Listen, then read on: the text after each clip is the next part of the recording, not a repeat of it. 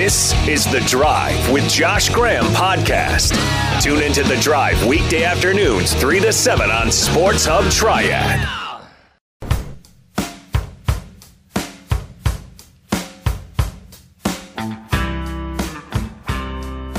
A lot to do on a Tuesday drive. Today's going to be another fun, full day of college basketball. We got the first, make it the second college football playoff ranking set to drop. Carolina's in action in Maui. I see that Bill Walton's on the call for that game. He just called Asheville one of the five friendliest dog cities in all the land.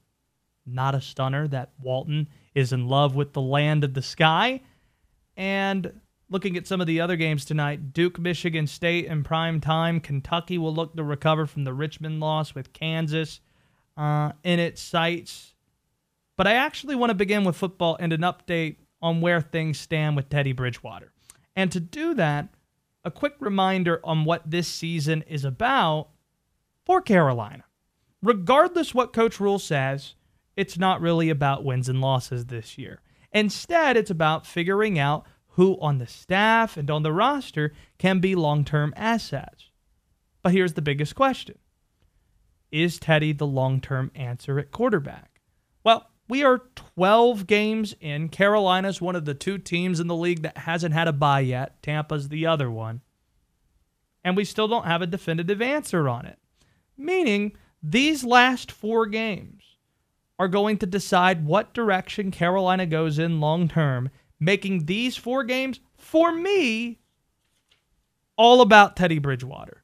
That is the primary interest for me. It was one of my primary interests going into the year. His play of late cranked up the heat on that discussion, not us. I thought Teddy for sure was going to be the franchise guy, going to play out his three year contract the moment that he won his third straight game without Christian McCaffrey in the lineup. Remember, Carolina, three and two, riding high. Matt Rhule, is he going to be coach of the year? Is Carolina potentially a playoff team? Well, since then, you got the PJ Walker win a little over a week ago. But as I mentioned, it was PJ Walker, not Teddy in the lineup. Teddy has lost six straight starts. Sunday being the worst game of the year for him statistically. He blew the game. All the things we were sold with Teddy Bridgewater, he did not deliver on. We were sold on his accuracy. He was about 50% completion. We were sold on his leadership. He's throwing Joe Brady and coaches under the bus, saying the reason that third down play didn't work was because they panicked. The play came in too late, even though Again, we were sold on accuracy. The play worked where DJ's wide open in the back of the end zone. Teddy just missed him. We were built on his responsibility, his discipline, his ball security. He had an interception in the red zone. They lost that game. Teddy was a big part of the reason. So now this conversation's open back up. This is not a tanking Carolina team. There is a difference in rebuilding and tanking. Carolina is not stripping away good parts with the intention of losing. They're just trying to get younger so this year they could figure out who among those young pieces are guys they need long term. There is a difference in those two terms. Carolina is trying to win games, and they did win early on, which means they're expecting now Teddy to win some games in the last fourth of the season. When you look at it, Carolina's current position for the draft, with Philadelphia losing to Seattle last night, Carolina is right behind the Eagles at seventh if the season ended today. They would be picking seventh, which is prime position to select the quarterback. Look at last year. At number six, that's where the Chargers drafted Justin Herbert, who I think everybody across the board agrees is a franchise quarterback. You're probably not going to get Trevor Lawrence. In fact, I'll speak with confidence. You're not going to get Trevor Lawrence at number seven, but you can get the third best quarterback. It was good enough for the Chargers. It might be good enough for Carolina. It could be Justin Fields, depending on some evaluations, if there's not enough tape on him, considering Ohio State is having difficulty playing games right now. It might be Trey Lance out of North Dakota State, who we heard a lot about. Daniel Jeremiah, in early projections, had him better than Trevor Lawrence and Fields. It might be Zach Wilson, who's flying up draft boards. In fact, I see Wilson on the Athletics draft board right now, one of their analysts saying Wilson's better than Fields. Maybe it's him out of BYU at number seven. This is a spot, whether Teddy likes it or not, Carolina needs to take a good hard look at quarterback. It'd be a perfect circumstance for a rookie to step into. Can you mold in a lab a better situation for a quarterback as a rookie to go into than being paired with Joe Brady, not having to play immediately as Teddy Bridgewater, who seemed to be one of the best guys in the league, teaching you the ropes. And on top of that, from a, an organization standpoint, Teddy, when the rookie quarterback would be going into his second year, has no guaranteed money on his last year of a deal. So you could get rid of him if you want to at that point. It's perfect organizationally. It's perfect for the rookie to step into. On top of that, you're going to have DJ Moore, Robbie Anderson, maybe Curtis Samuel if you extend him, and that Christian McCaffrey guy to work with. You can't imagine a better situation for a rookie quarterback to step into. But that's only if Carolina's picking in a spot they can get a first round franchise quarterback, franchise quality quarterback in the top 10. It's up to Teddy to make sure Carolina's not drafting that high to get him, to get any of those guys, I should say. Because I still expect Teddy to prove he can be a franchise quarterback. I think that's what's going to happen over the next month. Now, I've been a believer in Teddy, and that hasn't changed. When I look at the schedule, Teddy's going to have a good opportunity. There are some winnable games there.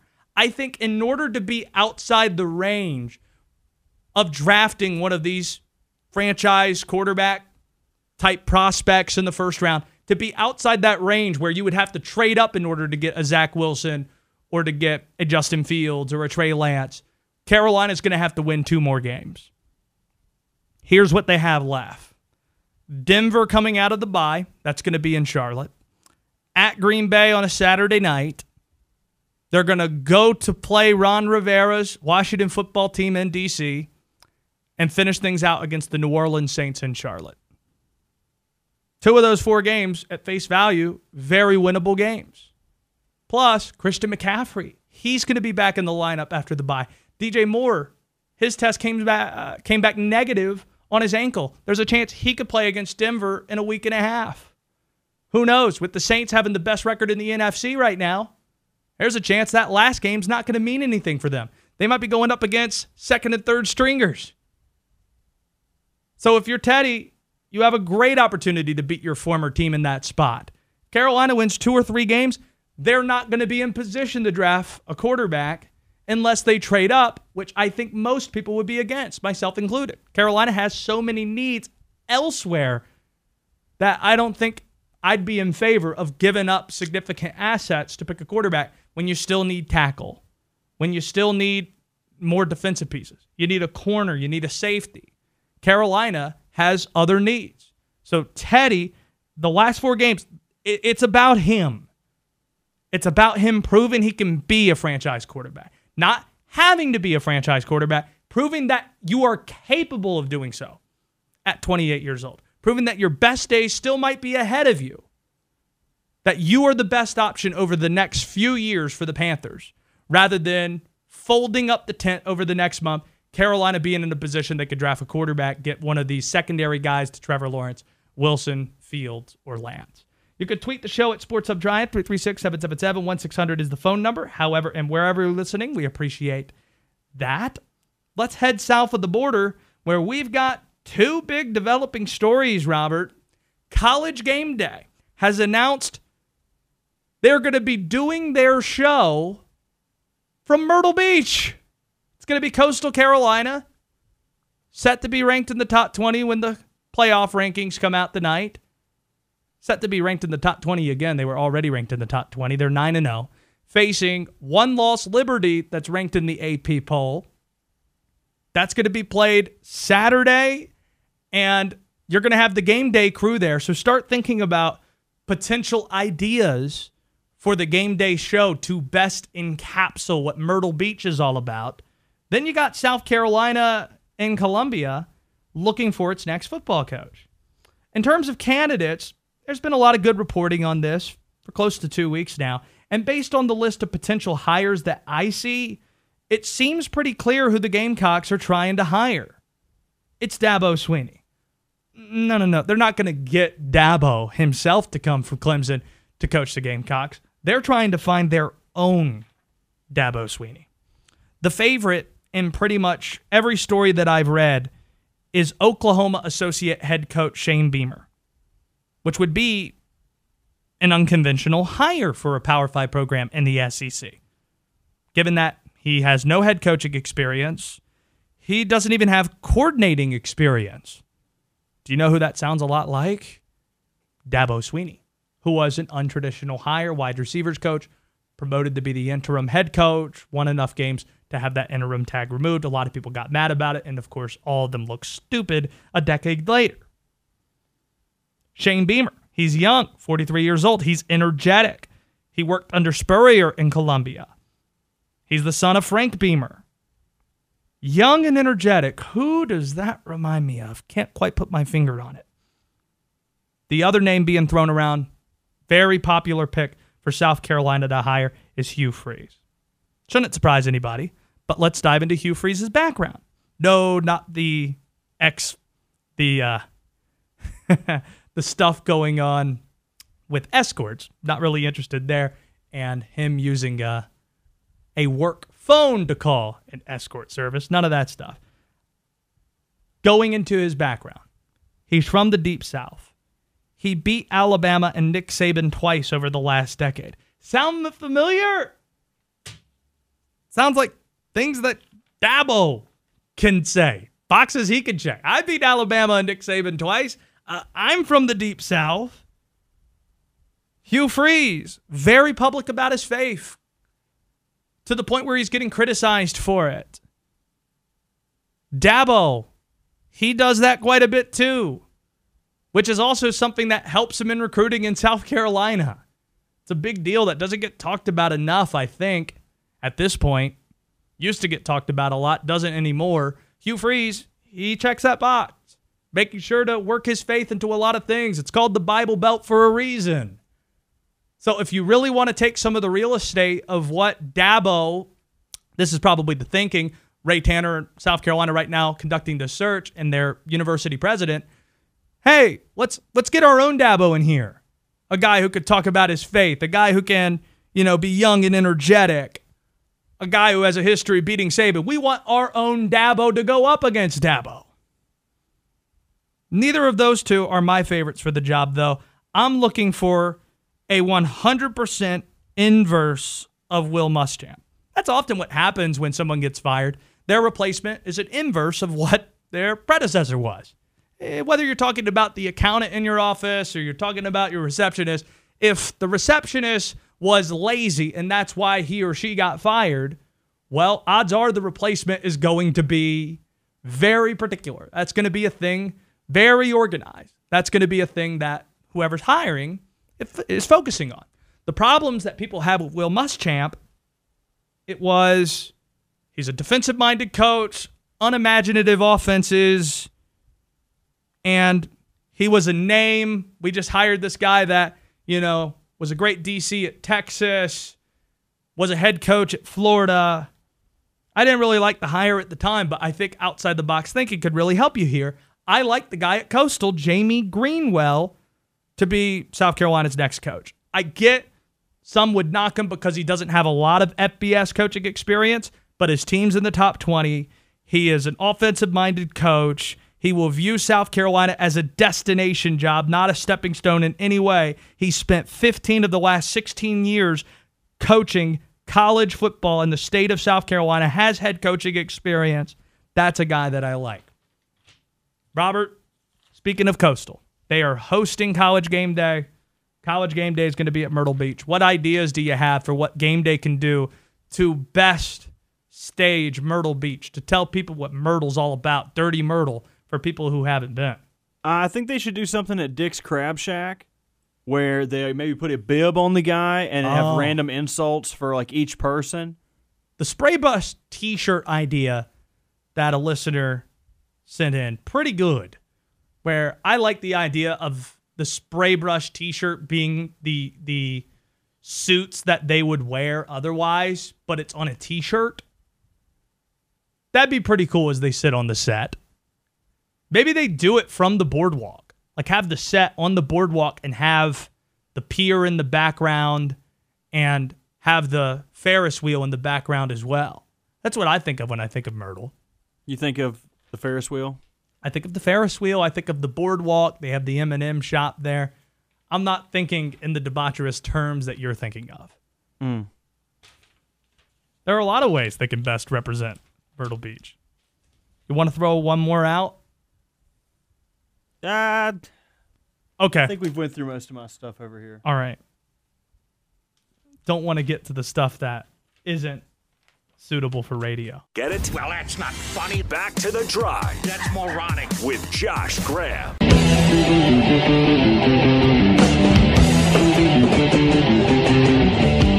A lot of you know that I went to East Carolina, so I followed their football program closely over the years.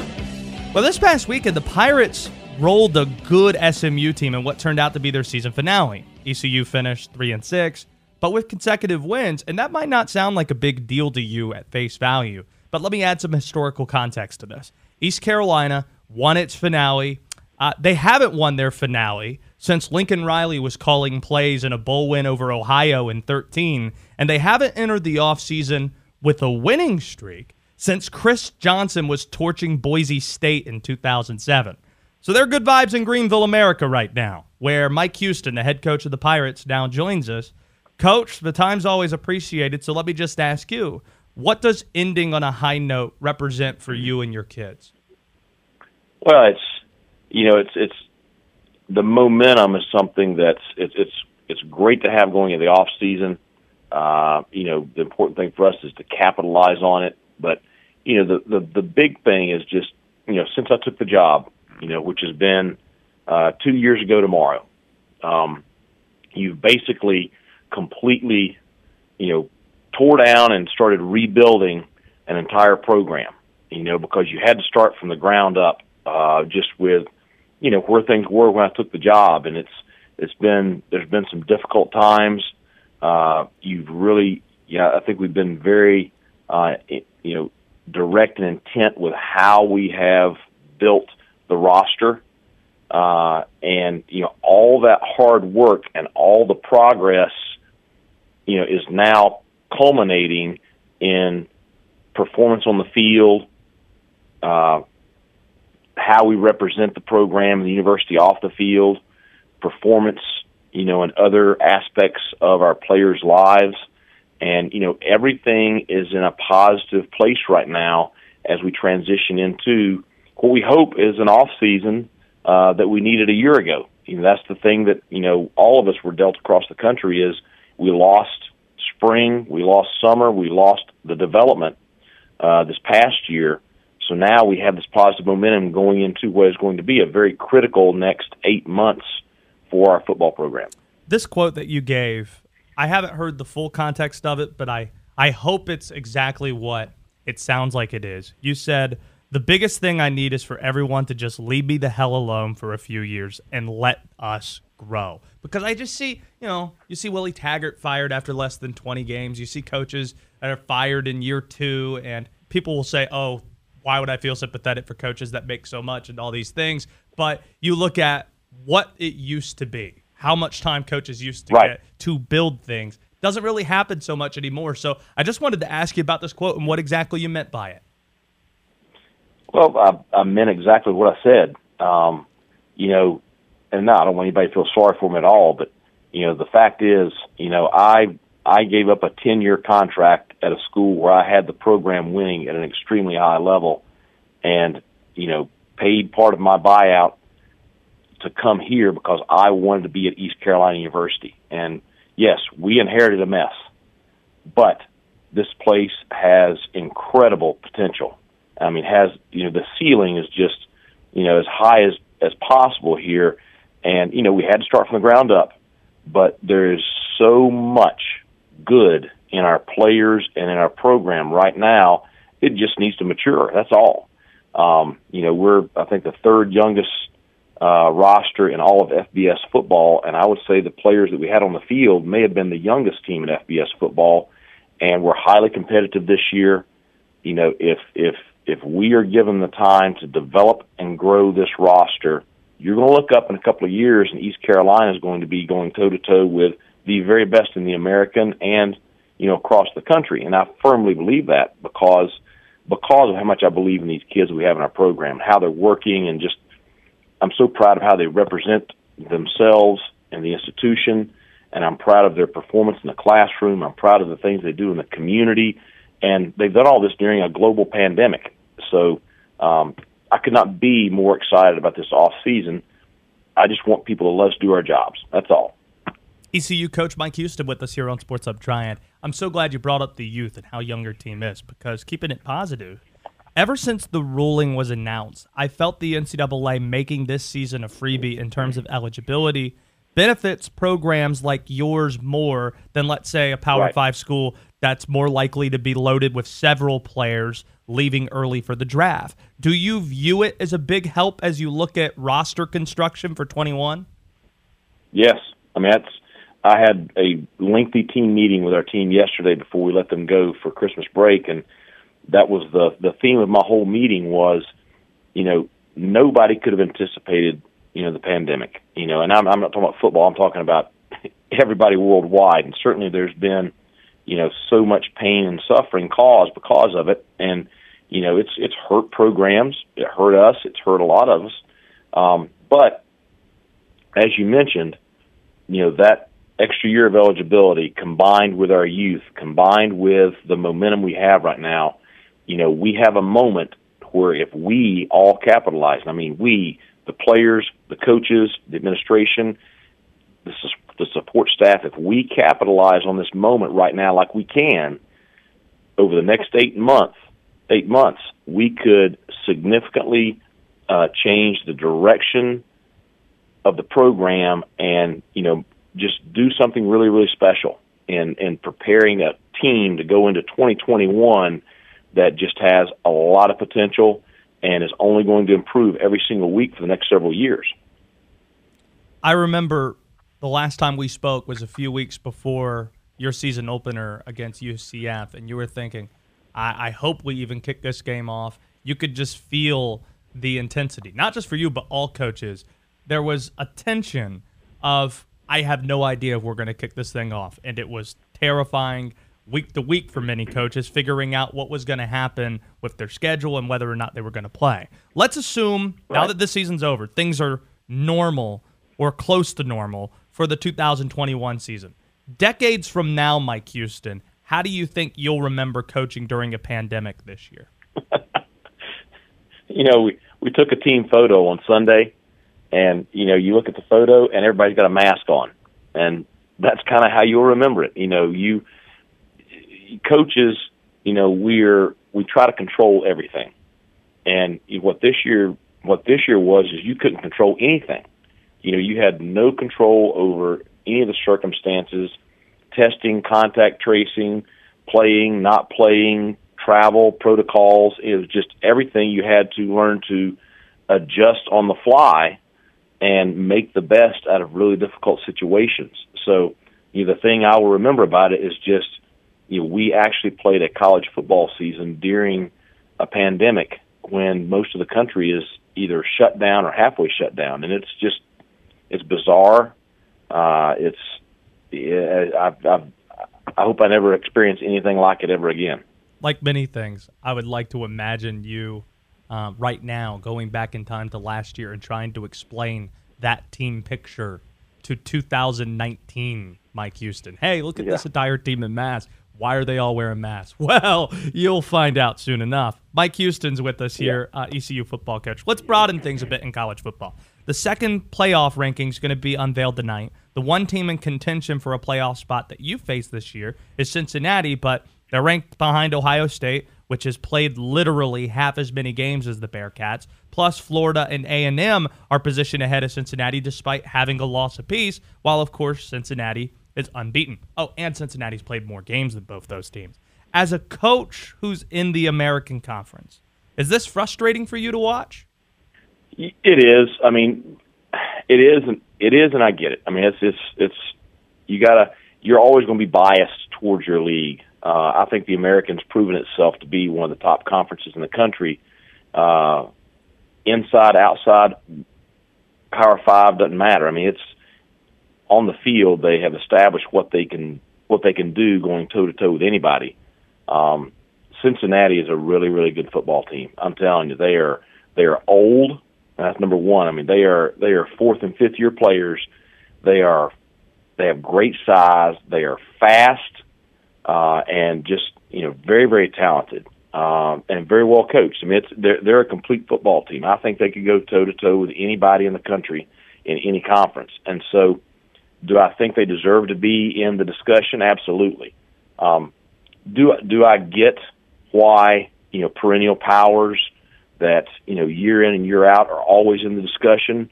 You know why they may you know be shown you know more uh, respect, whatever you want to call it, at this at this point in time. I, I get that.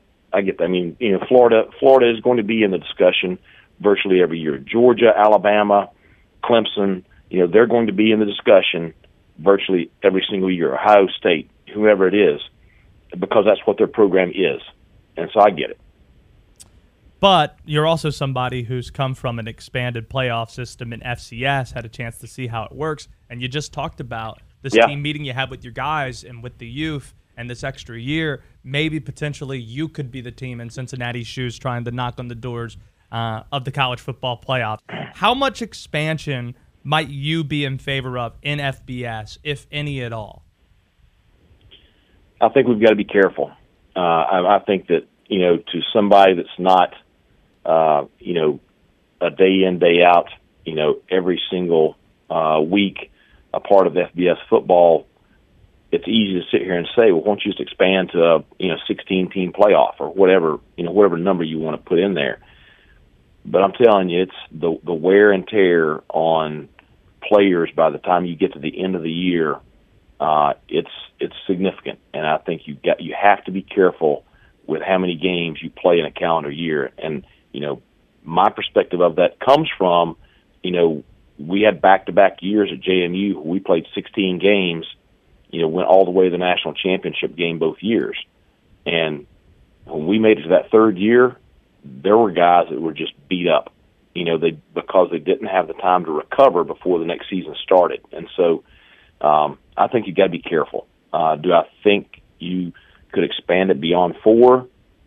Yes, but I don't. I don't. I don't see it ever going beyond eight. I mean, I just and I, I just I, I don't even know if that's wise. And certainly, I think it's just something you you there really has to be a lot of thought put into how many games can we safely play within a calendar year.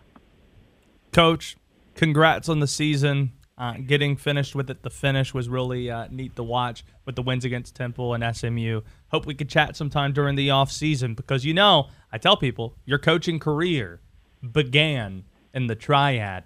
That should not be forgotten. That your coaching career began in the Triad. Appreciate you spending the time. It time. did. It did. I'm, I'm, I'll tell you, I'm, I'm appreciative to the state of North Carolina because I've had great memories all across this state, and uh, there are people uh, in every corner of the state of North Carolina that are important to me and and that uh, I care about deeply. So uh, I'm, I'm I'm I'm I'm always happy to get on the phone with anybody that uh, is uh, anywhere else in the state. Go Pirates! This is it. You ready? All right, hold on. All right, do it, do it, do it. All right, listen up. It's The Drive with Josh Graham on Sports Hub Triad.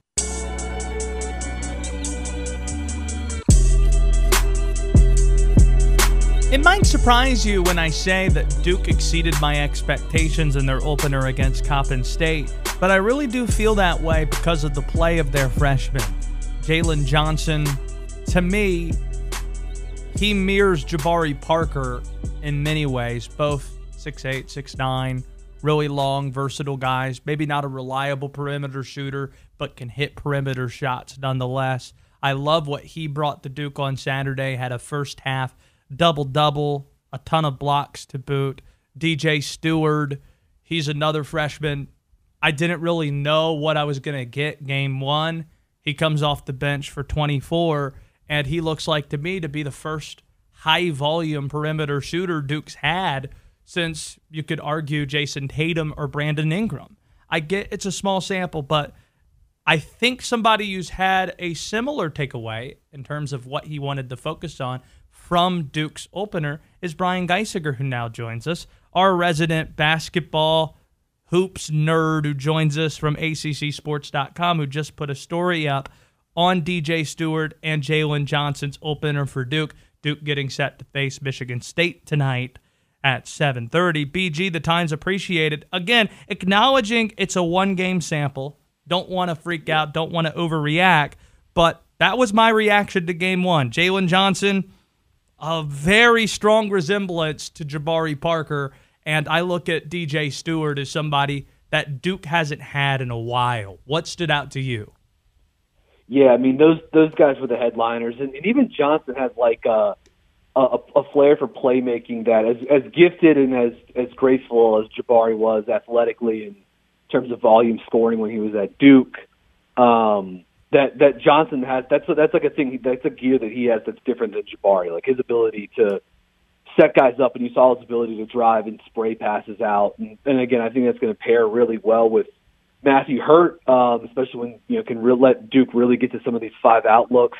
And, and Johnson in transition is a guy that can grab a grab his own defensive rebound, immediately start pushing the basketball. You have four guys filling the lanes. You have Matthew Hurt spacing out. You have uh, DJ Steward spacing out. So Johnson, just what he can do for them in terms of his transition and in terms of what he can do playmaking, um, I'm going to is fascinating to see. I mean, obviously stuff's going to get tougher in the half court, and I do have some concerns with Duke's um, half court offense. But in, in Steward, just like what an excellent uh, in terms of his debut. And again, small sample size caveat with all of this. Just a wonderful game of secondary offense. Like it, it's the game can be simple when the equation is throw it to me when I'm open. Uh, if I'm open, I shoot the three. If not, uh, you know, pump and go and go to the rim. And you saw him finish at the, with a couple layups, reverse layup, floater. His movement without the basketball was excellent. He scored off cuts. He scored off pin downs. So um, it just it looks like they're a real weapon um, for for Coach K and Duke. And yeah, those guys are going to have to create a lot of the offense for the Blue Devils because point guard um, is maybe a, you know a little bit of a mystery for them at the moment. Follow Brian on Twitter at bgeis underscore bird. Read the story he has on the Blue Devils opener at accsports.com. This stat I just read is kind of crazy from Adrian Atkinson, who follows North Carolina really closely. He says, with Day'Ron Sharpe on the court, North Carolina, through the first two games, has an offensive rebound percentage of 55 straight up, 55.0 and a defensive rebounding percentage of 79.4. Without him on the court, those numbers fall to 31.9% offensive rebound, nearly 25 points lower, and 74% defensive rebounding percentage, five points lower than where it was when he's on the court. I say that to set up a question about North Carolina's bigs, where I think when you look at the upside that these freshmen have, Walker Kessler, who is a legit 7 1, legit three inches taller than both Armando Bacot and Garrison Brooks. And you look at Day'Ron Sharpe, who's potentially a one and done. He can pop threes. He's 6'11, has great uh, defensive instincts. Uh, I'm interested in how Roy should approach these bigs, how he rotates them, because it's probably the best collection of bigs I've seen on one college basketball team dating back to that Kentucky team in 15 that platooned Karl Anthony Towns and Willie Cauley Stein with, I think, Marcus Lee and Dakari Johnson that was on that Kentucky team as well. Do you think that's something Roy might even welcome looking at, platooning these bigs? Yeah, actually, I wrote a story like way back in, in March or April, just sort of like wondering aloud as to how you know he was all of this was going to be managed. Um, because you think about it this way, Roy has 80 minutes per game, in a 40 minute game. He's got 80 minutes per game to play as four and five, right? And he's got four guys that are deserving of playing time. And it doesn't work as simply as we'll give all these guys 20 minutes, right? And then you have this other constraint, which is you can't play three of these guys together. Like maybe at some point they'll tr- they'll go with the, the anti gravity lineup and they'll play you know Garrison Brooks with the three or whatever. That I would not advise them in doing that. But Roy has also juggled with some you know some really talented front lines before. I think there's a chance this one could look a lot like the 2017 front line that won a title. This one has more talent because Sharpe is really, really good and potentially like a lottery pick. But that 2017 UNC team had Kennedy Meeks, had Tony Bradley, who was a first round pick, had um, Hicks, Luke Maye as a freshman, and Isaiah Hicks, who was like, you know, has had a cup of coffee in the NBA as well too. That team led the nation in offensive rebound rate as a team all season. They rebounded over 41% of their misses. Um, and I think UNC is going to have to win a similar way this year. Now that worked out that year because a little bit because Maye could stretch the court a little bit, and you didn't need to pay him play him as much as the other three guys. And I think maybe you can sort of fit Kessler into that mold because he has a little bit of stretch. He's not as well thought of as uh, certainly as Day'Ron Sharpe, who again looks like an NBA prospect, even though he did not play very well against Vegas last night. And then Bacot looks great back for his sophomore year. And then, you know, Brooks is the heart and soul of the team and is a very good, uh, you know, four year player, three year starter or whatever. So it's going to be tough. And it's going to, I think there are going to be some games they're not going to be real pretty to watch because they don't have a lot of wing and perimeter shooting to sort of assuage some of the, the lack of front court space, spacing options they have. But they're going to just absolutely bludgeon teams on the glass and with putback points. And yeah, Sharpe is a huge key to that. Not only because he's a great rebounder, great decision maker as well, can pass a little bit, and really, I think has the chance to be their best defensive big guy as well. All right, the time's appreciated, BG. Get back in your bunker where you're writing, where you're tweeting at bgeis underscore bird. You can find his work at accsports.com. There's just so much to watch, I'm sure, with basketball all throughout the day. Thanks for doing this, buddy. Of course. There you go. That's Brian Geisinger joining us right here on Sports Hub Triad. Duke and Carolina of interest. Let's get to Wake Forest football, where we caught up with Dave Clawson earlier today. They haven't played in a while. Haven't played since that North Carolina game where they were up by 20 plus points, spoiled it losing 59 53. Had a COVID case within their program lead to the postponement of some games, including a cancellation against Duke.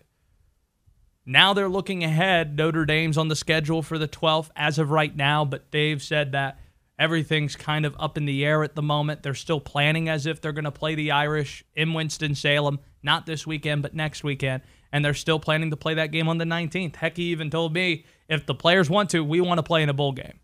We want to play in a bowl game, even though you're seeing bowl games get canceled, like the Military Bowl, or not the Military Bowl, the Pinstripe Bowl in uh, Yankee Stadium or the Sun Bowl, which has been played every year since 1935, not going to be played this year. That was announced yesterday.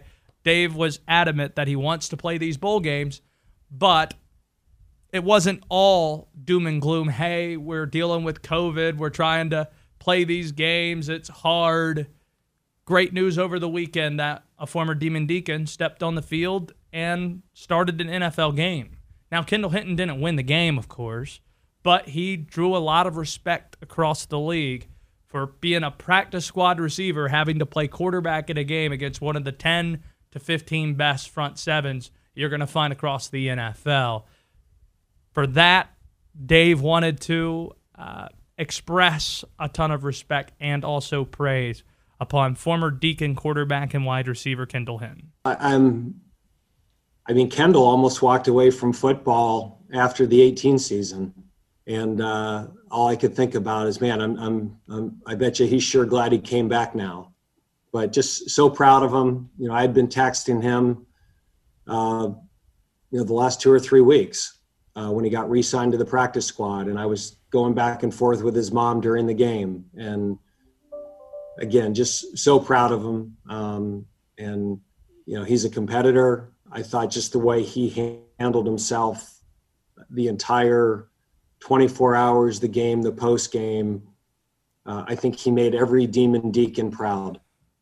Nothing annoys Robert more than when coaches leave a tab open that leads to a sound being made during a soundbite. It's just not that hard to turn system sounds off. Like no one enjoys those sounds. You can just turn them off. I don't know. That kind of was a pleasant one. Can I hear that sound again? Can we find it? Again, just Oh yeah, That's not. Yeah, that's whatever. a pleasant. Let me hear it one more time. again, just Oh, that's great. It just kills me. It really does. I wish people could see your face when that happened. Because half the time I think it's me. I'm like, did I leave something on? Did I turn something on? Nope, just something in this daggum sound clip. That's how it goes. Uh, at about this time tomorrow, Wake Forest basketball coach Steve Forbes will be with us. So while we were updating North Carolina basketball and Duke basketball with Brian Geisinger, Wake Forest has been on pause. Not going to play Troy tomorrow. So instead, what is Coach Forbes' consolation prize? A chat with your friends at the drive with Josh Graham. I'm sure he's really happy about that. Coming up, the two teams I expect to be NFC frontrunners at about this time next month. Keep it here on a Tuesday drive.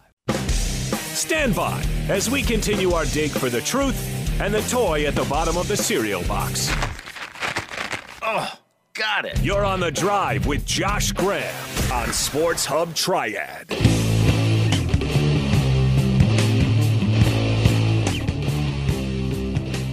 The Seahawks, right here on Sports Hub Triad, won on Monday Night Football last night. A bad beat late. I enjoyed that game and the chess match between DK Metcalf and Darius Slay. A lot of one on one matchups there. But I've seen enough with Seattle with its last two games being in prime time, winning on Monday Night Football, winning on Thursday night against Arizona before that, to think that they are one of the two teams I could see evolving into an NFC favorite as we head into the playoffs. Because anytime we talk about in a one and done format who the favorites are to win the Super Bowl, it's all about who's healthiest, of course, which you have to factor luck into, especially with COVID. Who doesn't have COVID? Um, that's going to be factored in. Hard for us to really project what's going to happen on that front and who's playing their best football at the end of the year. The calendars flip to December. It's now the time to start looking at schedules, who has the most room to grow, who's going to be ramping up play so that when the playoffs begin, they are primed to be an NFC favorite. The problem with the NFC, there isn't anybody obvious who you view to be the front runner. The Saints, they have the best record along with Green Bay, but I still feel like with those two teams, there isn't a lot more upside to talk about with them. Do you really see another level from this Green Bay team or this New Orleans team? Taysom Hill, he's winning games, but he's beating bad football teams. When Drew Brees comes back, how healthy is he going to be? What's going on with his ribs? What's going on? What type of Drew Brees are you going to be getting? That's a really big question mark that prohibits me from picking them to be the NFC favorite, regardless of how good everything around him is. Then you have Green Bay. Same story we were t- kind of talking about last year. Eh, okay, you're winning games, but are any of these wins really impressive? What's their best win as you look at it? They got some bad losses. You're losing to the Vikings. You're losing to Tampa Bay considerably, a really big loss there. I it's hard for me to get out of my mind how bad they got beat by San Francisco in the NFC Championship game with Jimmy Garoppolo throwing eight passes. It seems this is a team that could play really well in the regular season, tailor it up there, but they hit their peak and they bottom out when they get further in the playoffs. Second round or potentially the NFC Championship game. So Seattle's a team I think can be an NFC favorite when we get to that point. The other team's still Tampa. I know some of you think I'm nuts on this, that I'm standing by the Bucs when they've lost to the Bears, when they lost to the Rams on Monday night, when they got beat by Kansas City. I know it was a three-point loss, but goodness, They were getting rolled in the first half, giving up a ton of yardage to Pat Mahomes and Tyreek Hill. They still have so much growth and so much talent on that roster. Room to potentially grow in the next month. That's a big deal for me. And schedule plays a big part into this as well, both with Tampa and Seattle. Robert, did you know Seattle and Tampa have two of the three easiest schedules remaining in the NFL? I did not. That makes a lot of sense, though. Here's what you got Tampa's last four games are against Atlanta twice, Detroit, and Minnesota. That's three, maybe four wins, which again would get them to 10 or 11, right where we thought they'd be going into the year. They are exactly what they what we thought they were, which is again a team that could contend in the NFC, going to win double figure games. Seattle. Here's what they got left. The two New York teams, Giants and Jets, San Francisco, Washington football team, and the LA Rams. The only team with the winning records, the Rams. That's the remaining schedules for Seattle and Tampa. It's about who's playing their best ball at the end. It helps if you're not playing great teams. So, mark my words, perception might not be great for Tampa right now. That's going to change. Tampa and Seattle, they're going to be playing their best ball in about a month, and they're going to be primed, ready to go to be an NFC contender. The potential and upside for Seattle comes with their pass rush, the addition to Carlos Dunlap getting healthier. Jamal Adams has been part of the fold for the last few weeks. They're starting to learn to play together. They're figuring some things out. And they're getting a run game. They looked really good on the ground. Probably should have been even better yesterday if not for that phantom holding call that prevented a Chris Carson touchdown in the fourth quarter. They ran the ball against Arizona. You don't need to give Russell Wilson a lot of help. You just got to give him some help. Tampa Bay, it's about chemistry, it's about gelling. Tony Romo, he gives you so much information on the broadcast. Some take the, take it as him going to bat for his friend Tom Brady, and there might be some of that there when it comes to these production meetings that you hear a lot about.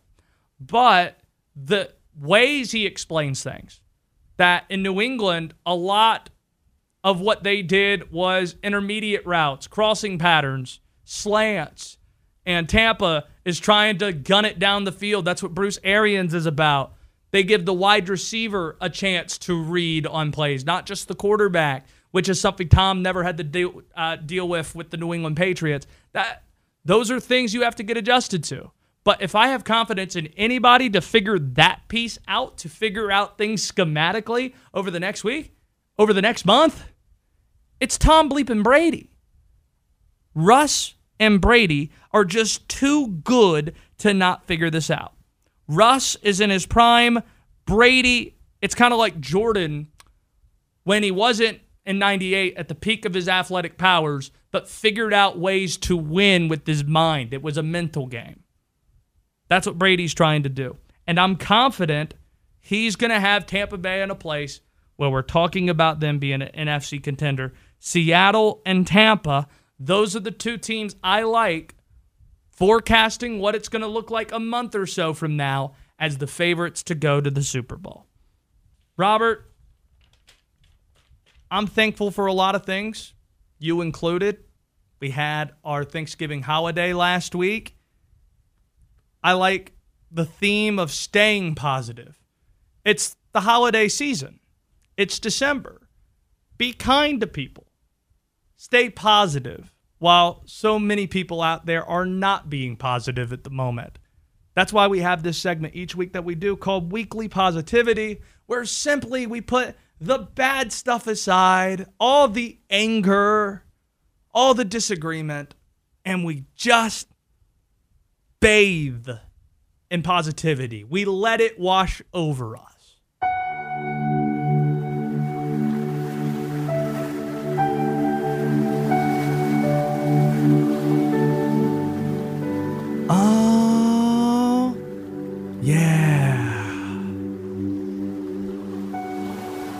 Let it wash over you, Robert.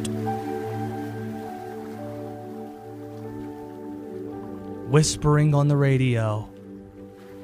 Great for ratings, I've been told.